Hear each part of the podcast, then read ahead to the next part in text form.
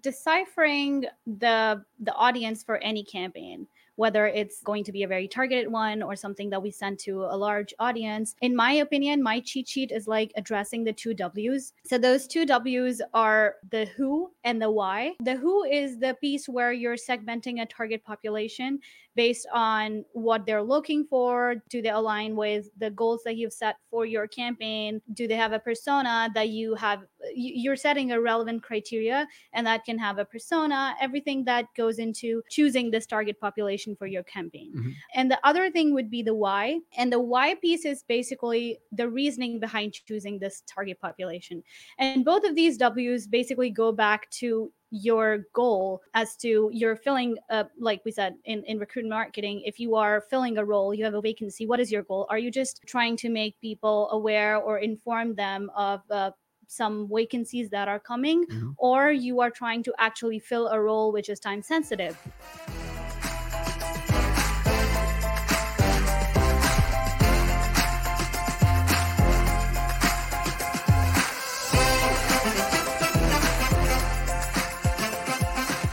Welcome, welcome, welcome, everyone, and happy Thursday. Uh, you know what Thursdays mean around these parts. It is time for Talent Experience Live, the show that covers everything that you need to know in recruitment, talent acquisition, talent management, human resources as a whole, and everything in between. I am your host, Devin Foster, and today we have a very special episode. We are talking about recruitment marketing and how to think like a marketer and how to create content that people want. Um, you could call Taylor Swift for something like this, but unfortunately, she is unavailable at the moment. So rather than that, we are here to help you. And the reason why this topic has come up is we had a meeting with some of our customer facing teams over the, the past few weeks, and they said recruiters are really struggling with the idea of recruitment marketing. Not so much the concept of it, they they grasp it, but it can be a little bit intimidating to send out campaigns to reach massive audience for some of those tough to fill roles. And today we're going to talk with a few of the marketing folks here at Phenom as to what our keys to success are, how we maybe dove into marketing and how we got over some of those humps that recruiters are facing today. So, without any further hesitation, we have our first guest, one of three today. I'm going to bring on Monica Montesa to talk a little bit more about the marketing mindset as a whole. Monica, how are you? I'm good. Thank you, yeah. Kevin. I'm sorry I'm not Taylor Swift, but you're stuck with me. You're all stuck with me for today. I'm sorry that I'm not Travis Kelce. So we're all losing today. But um, no, it's it you are the perfect person to talk to. Um, you head up our content team here. Everything that goes out the door for Phenom, I think you have at least seen, if not put your fingerprints on and made sure that it is up to the task. So I want to talk to you conceptually overall. Sure what do you think a marketing mindset is with regards to talent acquisition and recruitment? Yeah, it's a great question. I think just in general, when we hear the words marketing mindset, it sounds scary. And to be honest, it's kind of a scary place mm-hmm. once you start delving into the mind of a marketer. Um, but at, at the heart of it all, it's it's really pretty simple. And I think for HR professionals, whether you're you're a recruiter getting started for the first time, looking to advance your recruitment marketing strategies, if you're on a TA team, it, your your main focus is people, right? Your your job is to help attract new uh, talent to your company mm-hmm. and that's essentially what marketers are doing it's, yeah. it's all about the people that's the heart of it at the end of the day and when we as marketers when we're thinking about our target you know per, our target audience it's really the potential customer the potential buyer or and at some point maybe they are a customer and we want to engage and nurture them and give them more tips on you know how to leverage products and things like that um, and for HR professionals, it's very similar. You know, you want to be able to establish that connection with uh, your target uh, audience, which in this case would be the job seeker, the candidate, uh, your future employee and you want to keep them engaged you want to build that relationship and so there's so many great parallels between what what marketers focus on and what recruiters and talent acquisition specialists are doing on the day to day to help build those relationships and then mm-hmm. get to that end goal um, whether that's hiring somebody or helping to move somebody within a company. Yeah, absolutely. I've uh, been quoted on this program multiple times of saying how uh, recruitment and sales is very mm-hmm. synonymous, right? Rather than selling a product or a service, you are selling a position. And when we think of recruitment marketing, um, it just like in traditional sales, marketing has an angle there, right? It's Right. that top level filling the funnel. Now, I know that you did a webinar um, with Tom Tate a few, maybe years ago at this point. Um, so, what better time to, to refresh the content? But you two both kind of broke down, I want to call them four buckets Mhm. uh, when it comes to the marketing mindset or thinking like a marketer. One's being data driven, Yeah. the other is conversion, people first, and then also, I think maybe the most important underlying factor is being on brand. Can you Sure. talk about those four factors uh, from a high level Sure. um, and how they can be applied to recruitment marketing? Yeah, definitely. I think, you know, in, in general, again, when we talk about marketing, there's so many different ways you can slice and dice, but I think these four principles really capture just the heart of it all. And the first being data driven. So anything that we do, we always want to make sure that we're tracking uh, email sends, we're tracking traffic to our website, to our blogs, social media engagement and performance. We want to make sure that everything that we're producing, we're looking at how it's performing.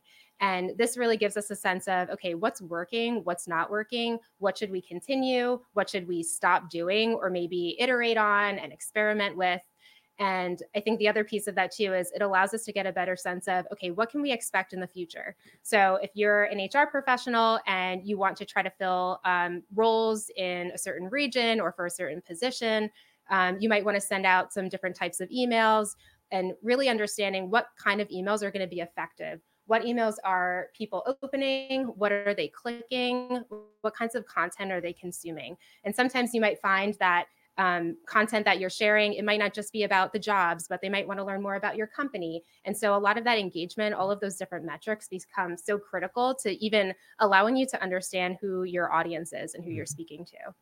And then when it comes to conversion you know anything that we produce from a marketing perspective we want to make sure that it always ties back to um, our, our ultimate goal, right? So uh, whether that is um, eventually getting someone to buy a product or to sign up for a newsletter, engage with a social post, even just understand who we are as a company, um, understanding what your goal is for any piece of content you're producing, and then making sure that you're tracking against that goal. You have that tie back to, okay, does this email connect back to what my ultimate goal is? Are we bringing awareness of our company? Are we educating them on activities and events and why it's so great to work here? Um, those things become so important as you're crafting your content and just having that focus, that thread back to your company, your your purpose for creating content. Um, you know, that's just so important to anything that you produce. Um, I think one thing when it comes to marketing, there's so many different ideas and so many different ways you can get creative, different types of content you could produce.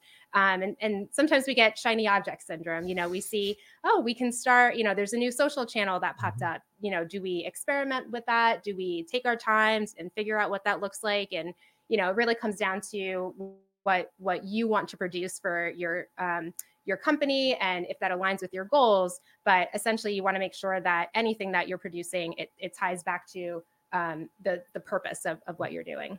Absolutely. And then when it comes to being people first, you know, when it comes to sending out mass communication, I think sometimes we can get into this uh, paralysis of, all right, there's so many people we're speaking to, but then we lose sight of the individual at the end of the computer screen or the end of the phone who Mhm. might be engaging with our content.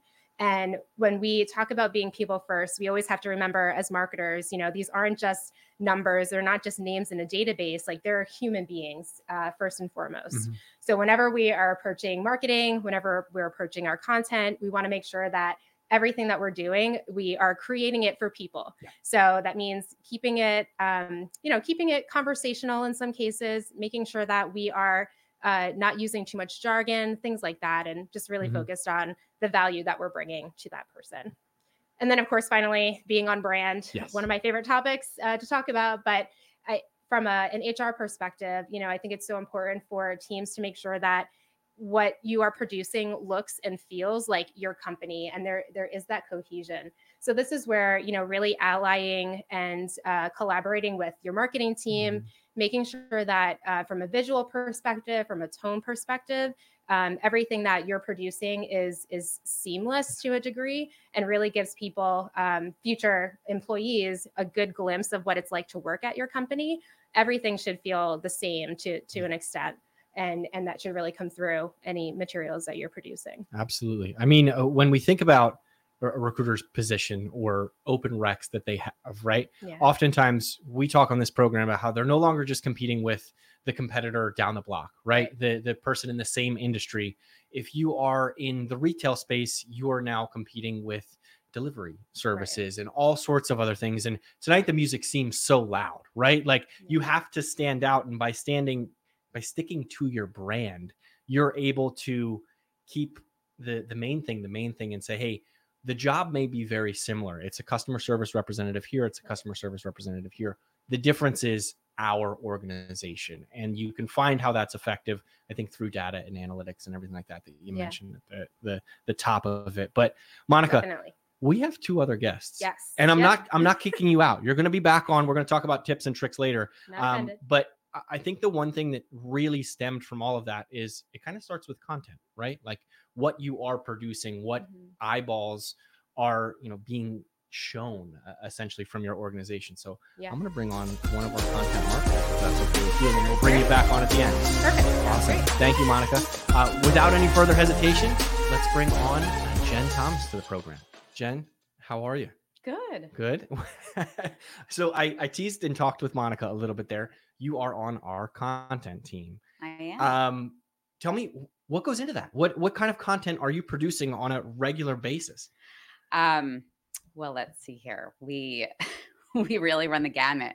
I'd say by maybe 10 o'clock, I've probably looked at a case study, okay. some emails, um, a blog, maybe a few ads, um, some event branding for I Am Phenom, maybe a press release. Okay. Um, I could keep going. so not, not too much at the end of the day. You have more room for other things on your plate. And I, I think the next question is obviously the news cycle has been rampant with talks of generative AI, and it has completely done all of that work for you, right? You are leveraging generative AI for reviewing case studies, blogs, the the whole nine.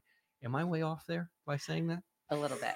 Well, what I want to say about my previous comment, um, there there is a lot. There's a lot yeah. to to look at, but part of that I think is is due to all the innovation at Phenom from from a product perspective. So, um, yes, there's a lot of content.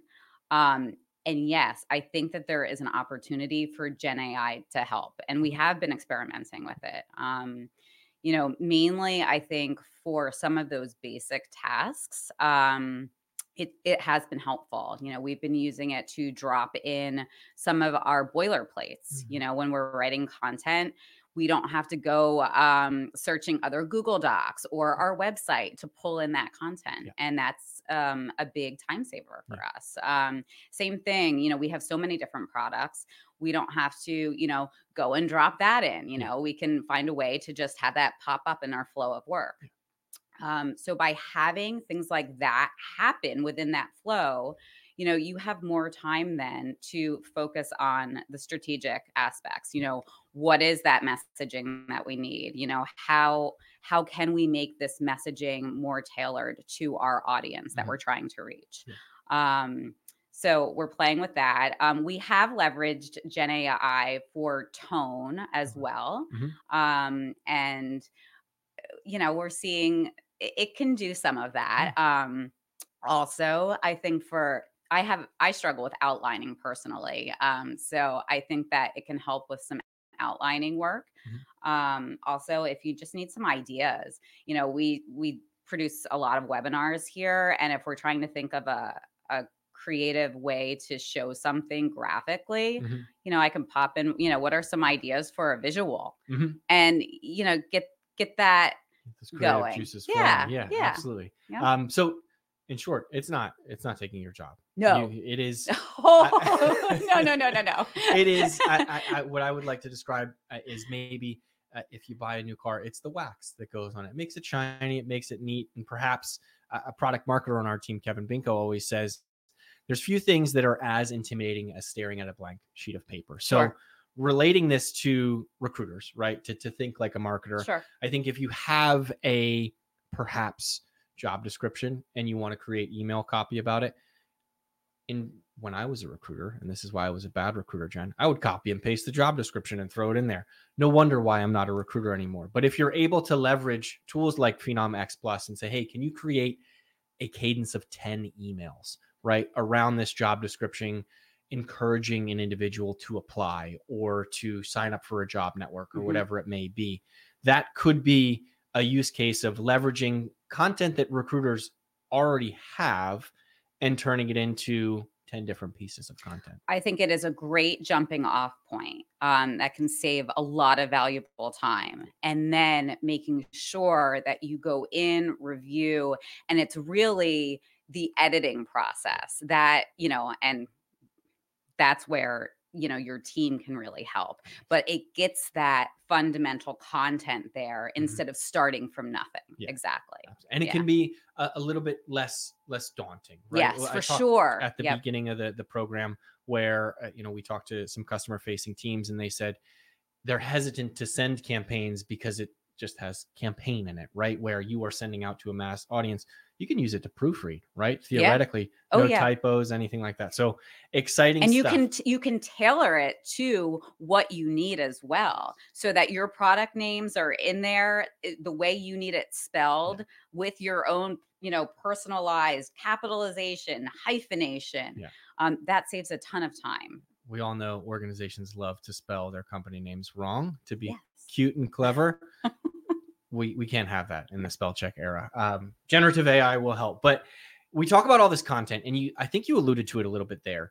Um, ways to engage to make it engaging. Mhm. Um, I think there was a time and a place where plain text emails um, reigned supreme. Right, you could be very descriptive and use creative language in order to engage folks. Now, I think folks are finding new ways to engage things. And I want to find out from a marketing perspective how do you look at a piece of content and say, is this going to attract eyeballs and attract attention from my target audience? I think the number one rule is that you have to be authentic. And especially today, where more and more companies are and people are using Gen AI, um, it's more important than ever. You know, people can see through Mhm. it if if you're not authentic. So part of authenticity um, is bringing in, you know, real personality to it. Um, and it's harder when you're you're using like the marketing lingo versus if it's not actually coming from a person. Mhm. Um, I know we've actually seen some of our plain text emails that are coming from, say, one of our um, product marketers or um, somebody who's actually hosting one of our webinars versus if it's coming from marketing, because they're actually able to send that email saying, like, I'm inviting you to this, and here's why, you know, it's important to you. It's going to address these pain points. And I do think that that speaks to the audience more than if it's coming just from marketing because we can't say I, you know, and people tend to resonate with that personality and that personal feeling Mhm. more. Um, so I I do think authenticity really does matter. Um, as much pers- personal story that you can engage um, or that you can infuse in there, I think helps. Um, I know you know this story. Um, I'm looking at washers and dryers, and I have been researching up and down the internet to try to find out, you know, which which ones I should buy. And I keep finding conflicting things. And at the end of the day, all I want is, you know, an expert who is unbiased, who's Mhm. going to steer me in the right direction.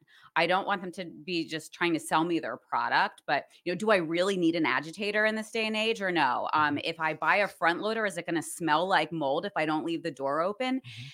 And I want a trustworthy source. And I think that that's what I would love to bring to our content, um, you know, from a product perspective A and, you know, dishwasher expert. no.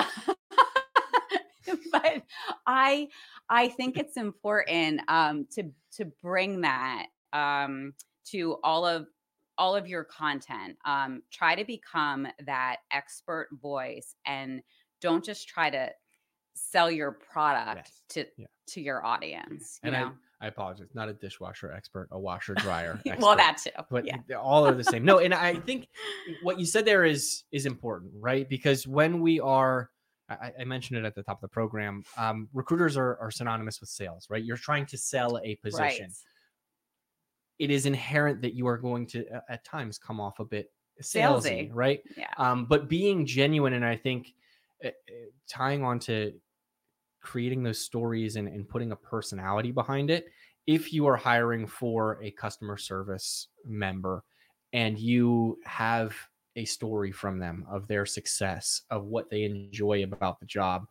It's going to come off less salesy than we have a great company culture. We have a ping pong table. We have this. It's you know joe or sally or whoever it may be saying i love this position because i am a working parent. I am able to have flexible hours while still getting my work done and i can bring my entire self to work Yeah. that means more right at, at, the end of the day at least it does for me I, it may not resonate with everyone which is where that varying content i think comes into play right And you know where some of our customers are really doing well with this is they're showcasing it with real videos on their Mhm. career sites um in within their chatbots too they're showcasing people on the job. They're not just showing all the glamorous stuff either. They're showing this is what's happening on the job.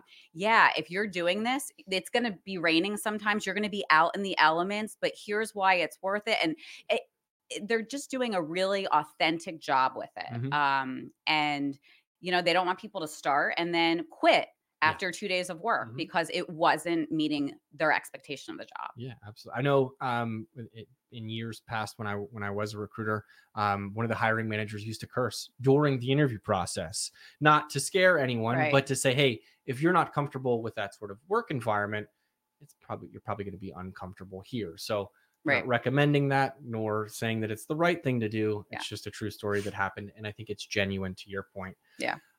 I want to ask you the next question, which Okay. is it? I think it's a tough one from a marketer's perspective okay and from a recruiter's perspective. Mhm. So, recruiters, obviously, the end goal is to get applications, right? Mhm. That is the CTA or the call to action. right From a marketer, we want people to buy our product. We want them to request demos. That is Mhm. oftentimes the CTA. Yep. And it's tough to sometimes say, hey, it, it doesn't need it. Do you think that every piece of content or every email that a recruiter may be sending out requires a call to action to apply or to join a talent network? Or can there be just some informational and engaging content that is sent out from recruiters' perspectives? I do not think that every piece of content should have a CTA, especially blaring, you know, like apply now, register now, read now. Um, I know from a marketing perspective, um, especially depending on what, you know, if it's an email, um, you know, marketing email, we're going to have those CTA buttons, you know, and if anyone's watching, you know, you're like, ah, well, what about those emails we just got to watch this episode? um, you liar. um, but I think that it really depends on what you're trying to get somebody to do. Mhm. Um, coming from a journalism background, I I think that you know with, journalism, you are just trying to get somebody to read something to share you know to be knowledgeable about the subject matter. So I think that there's different reasons why you're getting some somebody to read something and trying to nurture what you were saying um, your audience is important so i don't think every cta should be that button to to register now to apply now. Um, what i do think is that there are other ways that you can guide them to the next step and i do think that's important especially because there's so many options to do that.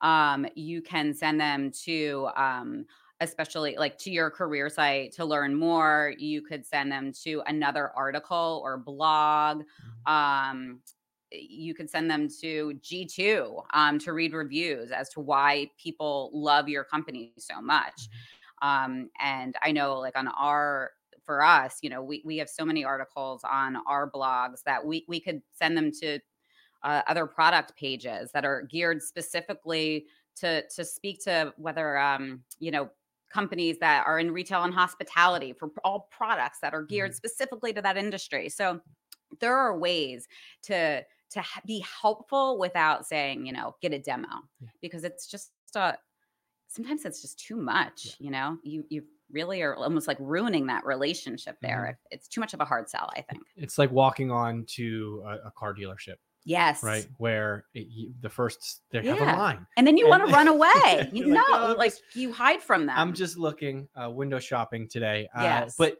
I, I think you raise an excellent point. Is you can have a CTA, but it doesn't have to be a form fill. It doesn't have to be an application. Yeah. It can be just more brand awareness, organization awareness, and that is sufficient enough. Um, Right. My wanna- demand gen team is probably going to hate me. yeah, don't- don't worry, they're up next. Uh, stay tuned. Uh, but no, I I- the next thing that that always uh, pops up to me is there's content everywhere, right? I, I said tonight the music seems so loud. Too long didn't read. Is there a secret sauce to perhaps copywriting tips, to messaging tips, where you have found? I don't want to call it the secret sauce, but a formula that works for you as to how much copy or how much content is maybe too little versus too much. Um, Is Mm. there? Is it just something that you've gotten a feel for, uh, you know, throughout your your career, or are you constantly tweaking with it? Um, I think it really depends. One on the quality Mhm. of the content. Um, two on the channel that you're using to share it. Um, and then on the visual presentation um, of the content. So, like, is it an email? Is it social? Is it a case study? Um, you know, just speaking about a case study because I'm so close to our customer stories and our our case studies, like that's an opportunity where it's going to be longer, you know, especially if you have a great story. You're not going to cut that because that's the case study. Mhm. But if you're going to run a social post about it, yeah, you're you're going to make it shorter. Um, you know, any opportunity that you have, whether it's in an email or social, to divide up that content, um, you know, put a word period, you know, make a space. Yeah. That helps people get to the next part Mhm. um without just seeing one big long run on, you know, Yeah. paragraph and they're not going to read it. But at the end of the day, if the content itself isn't good, they're they're not going to read it. So I think those three elements um the quality, the channel you're sharing on and like how it's presented visually really dictate that. Absolutely. Um, and I think that's important. I mean, I'm looking at uh, bullet points right now so that I can get through it. Um, which is which is how I consume content. I think Yeah. everybody is is different. Last question that I have for you, Jen, before we bring our demand gen team on and you fight it out about CTAs. Um, obviously, uh, you don't you you create content every day, but it's not posted every day, and there is evergreen content. Right. I want to ask you: Is there a way that you can decipher when maybe some piece of content has gone stale? Because at the end of the day, yes, ignorance is kind, but pain is all you'll find. So, how do you figure out when it's time to maybe refresh content or take it down permanently? So sometimes we have um, very timely pieces. Like the beginning of this year, we had 2024 talent trends. So Mhm. obviously, that's still you know Yeah. very relevant. Yes. Um, but say you know that's a piece that we did we did 2023 tre- Mhm. talent trends because it performed so well last year. Um, but obviously, there's you know by the time December rolls around, we're going to, you know, do another episode. So when anytime that you have a year associated with something, you're you're gonna want to get rid of that. Um with pandemic related um content, that's something that, you know, we would probably, you know, get rid of. Um, but having a content calendar in general is something that we work off of. Um, and I think it's important to have, you know, planning ahead makes it a lot easier to execute across the board um, and be more strategic. You're going to want to have, you know, your recurring posts. Um, also, it gives you opportunity to to pull and check on, you know, what content you need to optimize, what you need to pull. Um, also, just you know, giving visibility to your cross-functional teams to make sure that you know they're involved in what's going out the door. That makes well. sense. You take a look at what's what's performing. If it has a year or a, a date attached to it, it's never going to dance again. Um, Jen, this has been super helpful. Thank you for for chatting with Sure. me all about content. Uh, you mentioned 10 a.m. You had a few things on your your plate, so I want to let you get back to those. Um, but in the meantime, if you know you have any more further questions around content, you can always reach out to us. Um, and without any further hesitation, we are going to bring on Kainat Nofal uh, to talk about demand gen.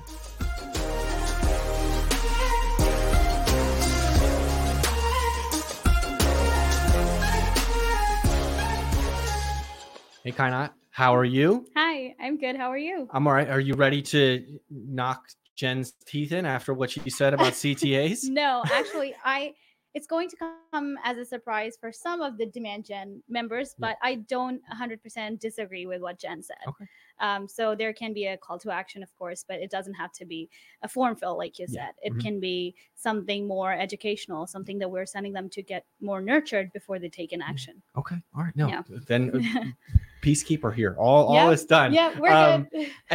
Kind of obviously from a demand gen perspective it, it may not 100% align to what goes into a recruitment marketer's day. But the one similarity that i think is is super important here is when you look at a recruiter's rec load or, or their workload they're going to have different positions that require different candidates different skill sets things like that. Essentially creating audiences. Yeah. i want to ask you when you know you look from a marketing perspective to create audiences how personalized or unique can you make them versus how generic can you make them to reach the masses is there a, a process that, that you go through for that Yes. So deciphering the the audience for any campaign, whether it's uh, going to be a very targeted one or something that we send to a large audience, um, in my opinion, my cheat sheet is like addressing the two Ws. Um, that's kind of my cheat sheet. Okay. Um, so those two W's are uh, the who and the why. Uh, when I the who is the piece where you're segmenting a target population based on what they're looking for. Do they um, do they align with the goals that you've set for your campaign? Uh, do they have a persona that you have? you- You're setting a relevant criteria, and that can have a persona. Everything that goes into uh, choosing this target population for your campaign. Mhm. Um, and the other thing would be the why. And the why piece is basically the reasoning behind choosing this target population. And both of these W's basically go back to your goal um, as to you're filling, uh, like we said in, in recruitment marketing, if you are filling a role, you have a vacancy, what is your goal? Are you just um, trying to make people aware or inform them of uh, some vacancies that are coming, Mhm. or you are trying to actually fill a role which is time sensitive? Yeah. So then you will have a very clear um, target audience in mind, and that would come from the who by segmenting that audience. What is the demographic that you need? What is the skill set that you need? All Mhm. of those things. And then why do you think that this um, target population will resonate? Well, the messaging that you're sending out will resonate well with them, eh, or your brand's communication will be uniquely relevant or will feel so to them. No, that, so that's that's how I decipher audiences for my campaigns. yeah I, I think it's im- those two w's are very important and i think of from a recruiter's perspective one use case would be campus recruitment right you are at the university of north carolina that is your who why are you reaching out to them because you met them at their career fair right Yeah. now you can probably get even more segmented into that based on what their major is what positions they're Yeah. looking for what year they are in school They'll soon be in market yes looking for jobs. So Mhm. that's that's going to be your defining moment of like, you know, you're going after this population Yeah. because um, they will soon be looking for jobs. Absolutely. Now, it raises the next question. How frequently can you message them? I, nobody wants to be the double texter, right? Recruiting and dating are, are kind of the same. You don't want to send two messages and not get anything back. So, from a uh, reaching a, the personalized masses, right? A very unique audience in this perspective. Is there a cadence that you should perhaps stick to when reaching out? Is it could it be weekly? Could it be hourly? Could it be daily? what is what does that look like? Uh, maybe from a marketing perspective, and what you would imagine it to be from a recruiting perspective.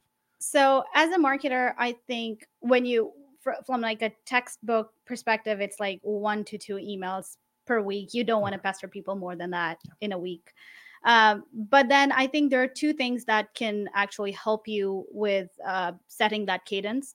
One would be what are what is your again tying back to the goal is your goal uh, is your campaign a goal oriented campaign or is it growth oriented campaign uh, if you're going to have a goal oriented campaign let's say again you're trying to fill a role Yeah. uh, it is time sensitive or you're trying to get everyone to that fair that we were just Mhm. talking about uh, so if you want to get people there uh, you have seats to fill there's a certain timeline attached to it you will set your case cadence based on that Okay. so I, from a market from a demand gen perspective i would expose them to my message or you know expose them to you know this is coming up uh, once and then the second uh, thing that i send them would be a reminder to take an action.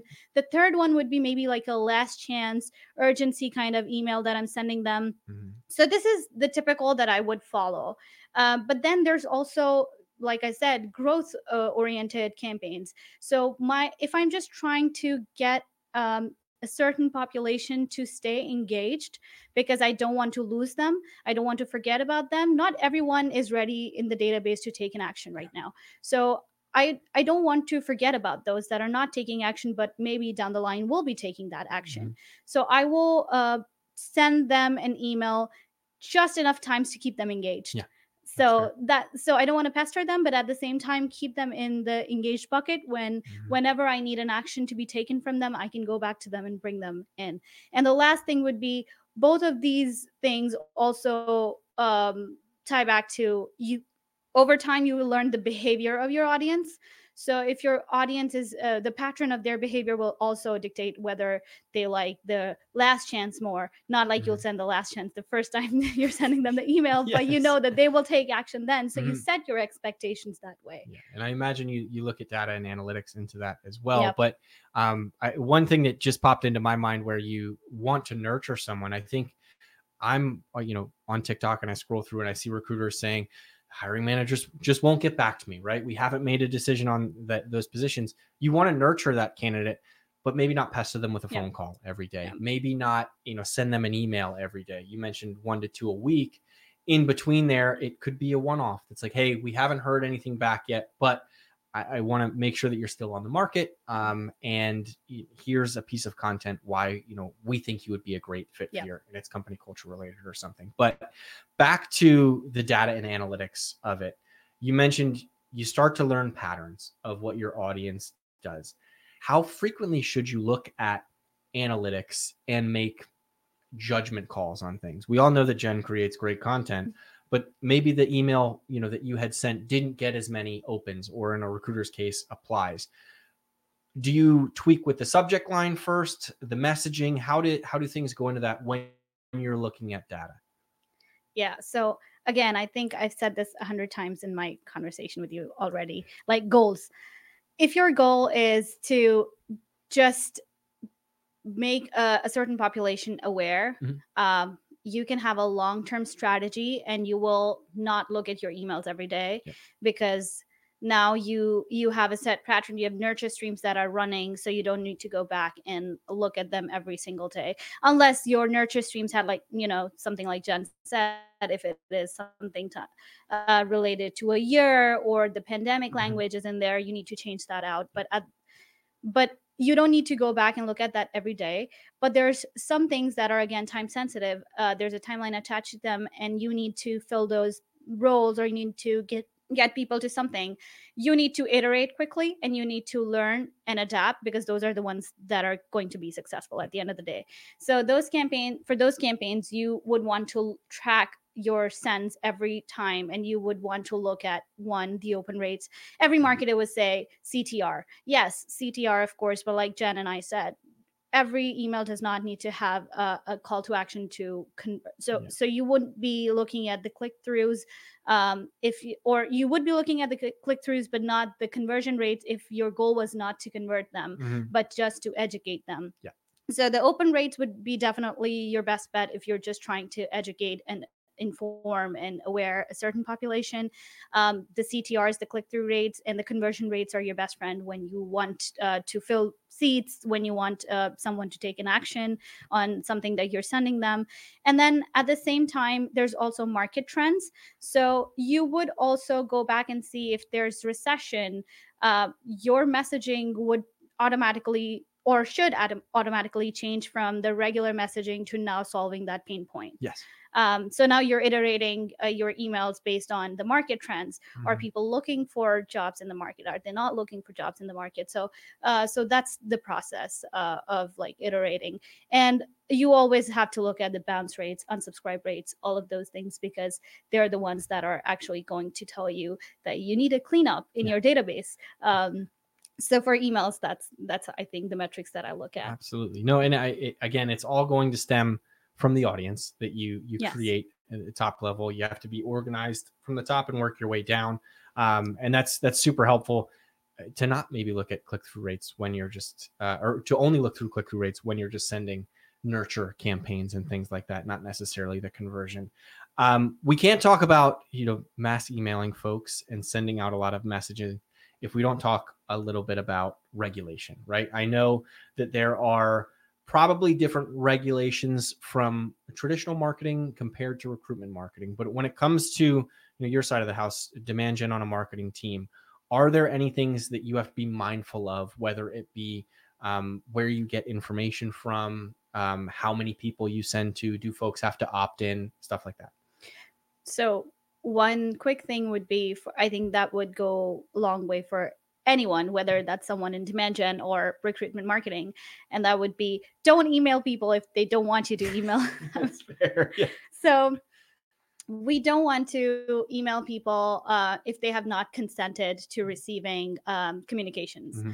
so I feel like there there are two big ones that we look at. The first one is the CAN-SPAM, and the other is GDPR. Of course, uh, everyone knows about them. Uh, we want to look at um, giving, or or we want to basically uh, give an option for someone who we're emailing to unsubscribe mm-hmm. because sometimes these things are tricky i might be on a page and might have clicked something that opted me in because i did not read through it completely yeah. uh, so sometimes uh, th- these tricky things put you in an emailing li- on an emailing list and then now you want to get out of it so um, the regulations ask um, of anyone who's sending the campaign out to uh, have a clear and conspicuous uh, unsubscribe link. So you want to have it in there, so you have you give your audience an option to unsubscribe, just not not get any emails anymore.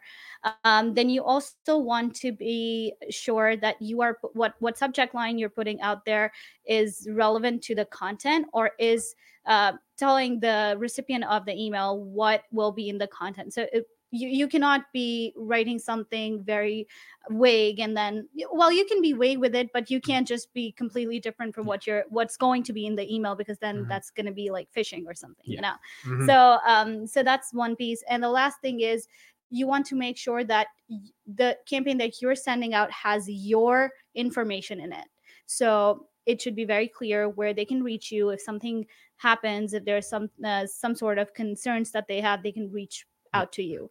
Um, and then with it, every country, every region has their own regulations. Of course, all the different industries would have that too. Mm-hmm. Uh, but then the most important one is data protect- protection, where you're getting that data from, um, how are you using it? Uh, don't share it with even within your internal teams. If someone does not need to look at that data, don't share it. Yeah. Um, so just be really uh, crisp and clear about where you're getting the data from and how you're using it. Yeah. Um, so that's that's pretty much what we do on a daily basis for regulations and no, try to try to keep that in check. It like makes sense. Get sued. Yeah, absolutely. and I, will tell you who's the worst culprit: po- politics. I, I get yeah. text messages all the time from candidates that I do not support um, yeah. about things, and they have the opt out process and everything like that. I don't know where yeah. they got my information from. It's not fair, but neither here nor there. You don't want to be in the same vein as them as a recruitment marketer. You want to offer those opt outs and align with your your candidates as well. So Kanat, this has been awesome. Thank you so Thank much you for for joining. I appreciate it. Uh, we'll have you back on soon. You, Sure, It wasn't yeah. too bad, right? Yeah, it was wasn't too bad. Yeah, I wasn't. I was worried, but not that much. But I think it wasn't that bad. You did fantastic. Um, with you. that, I promised that we would bring Monica back onto the program for tips and tricks. So let's bring Monica back.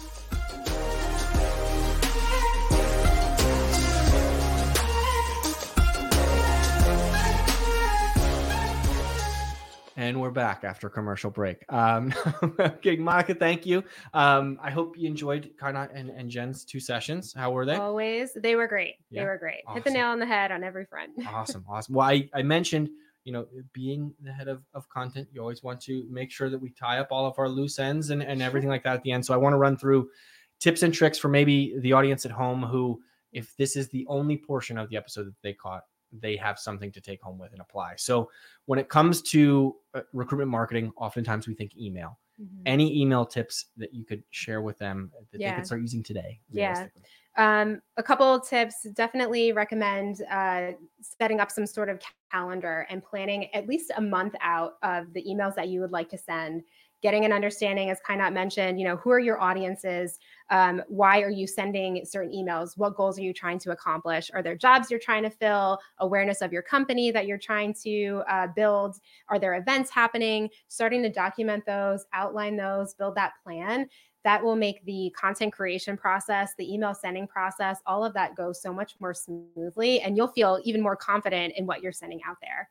And then on, on top of that, I would say, you know, definitely pay attention to your subject lines. You want to Mhm. try to keep them on the shorter side. Uh, best practices. Oh my goodness, I'm trying to remember exactly what the best practice is, but generally you want to stay uh, under 65 characters. Um, keep them again, keep them on the shorter side um, try to make them more specific to the content in your email. Um, you you, you want to give people a reason to open your your content. So you know if you have an event going on, call those things those types of things out in your subject lines. Um, asking questions, uh, saying that there's new job openings, things like that, that will really uh, you know catch somebody's eye in, in their inbox. Um, and then finally, you know, when it comes to the content itself, keep your content concise, keep it short and sweet, to the point, um, especially when it comes to emails and on mobile devices. Super long content can be cumbersome to navigate through. Mhm. Um, make sure you have really clear uh, call to actions. If you have call to actions in there, and you know it doesn't have to always be just apply to a job, but whatever you're linking to, just make sure that that's easily accessible, uh, and you'll be you should be good to go. All right. Um, the next hot hot topic is everyone you know has a podcast. Everyone has a blog. Everyone is doing video content. Um, when it comes to that, how similar should it be towards your email content? Right. Mm. You mentioned at the top of the program you want the messaging, the brand voice to be the same. Um, any tips and tricks when creating that? Because obviously it's going to be a little bit different than regular writing. Sure. Yeah. Great question. To be honest, you are probably more apt to answer this question and provide tips for our viewers. Um, but I will say, you know, I, I think a lot of it does come back to being authentic. And, you know, when it comes to creating video content and, and something that I've learned too, because I primarily write content, Mm. I'm not producing a lot of videos, but something that I've, I've learned and what I've seen with, you know, the evolution of the show and the types of videos that, that we create, you know, it's, it's really about that um, the, the bite size the the bite size content and messages that you're producing um, trying to not make it too salesy and making sure that it's entertaining. Um, and and it, it depends on the types of video content you're creating too. Um, but it, you know making sure that you're conveying the right uh, aspect of your brand and, and your Mhm. company. You have the right folks you know speaking and and presenting too. Yeah, I, I liken it to um to cocktail hour at a wedding, right? If you were to put all of those little hors d'oeuvres onto a plate sure during cocktail, it would be a huge meal, right? Same thing for perhaps the, the beverages that you're consuming or whatever it is, right? Bite-sized content, keep it short, keep it simple, but have longer form content for folks if they're interested. And then when it comes to, you know, applying for jobs or if you have a position open, get content out there, right? Yeah. No one's going to see it if you don't post it. That would be my two cents. Yeah, But yeah. what do I know, right? Uh, you're you're the expert. Uh, I think too, just to add to that as well, like from the HR perspective Yeah. with with video content, you know, showing your people. I think that at the end of the day is is really going to be your your uh, golden nuggets to to really get folks interested and engaged in in your company and, and working there. Yeah.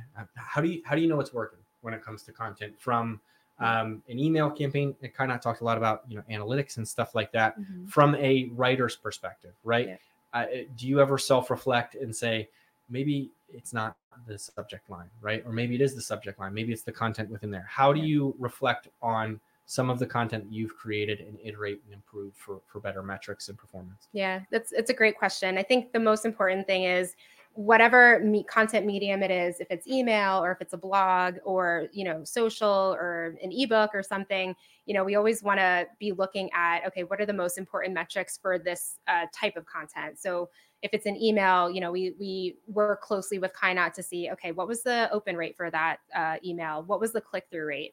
If the open rate was low, that indicates to us that okay, we did not have a compelling subject line or the topic might not have resonated well with our audience. And then we start to do kind of a little bit of an investigation in terms of, all right, who did we send it to? You know, did we miss the mark on the content? Is it not valuable to this particular audience?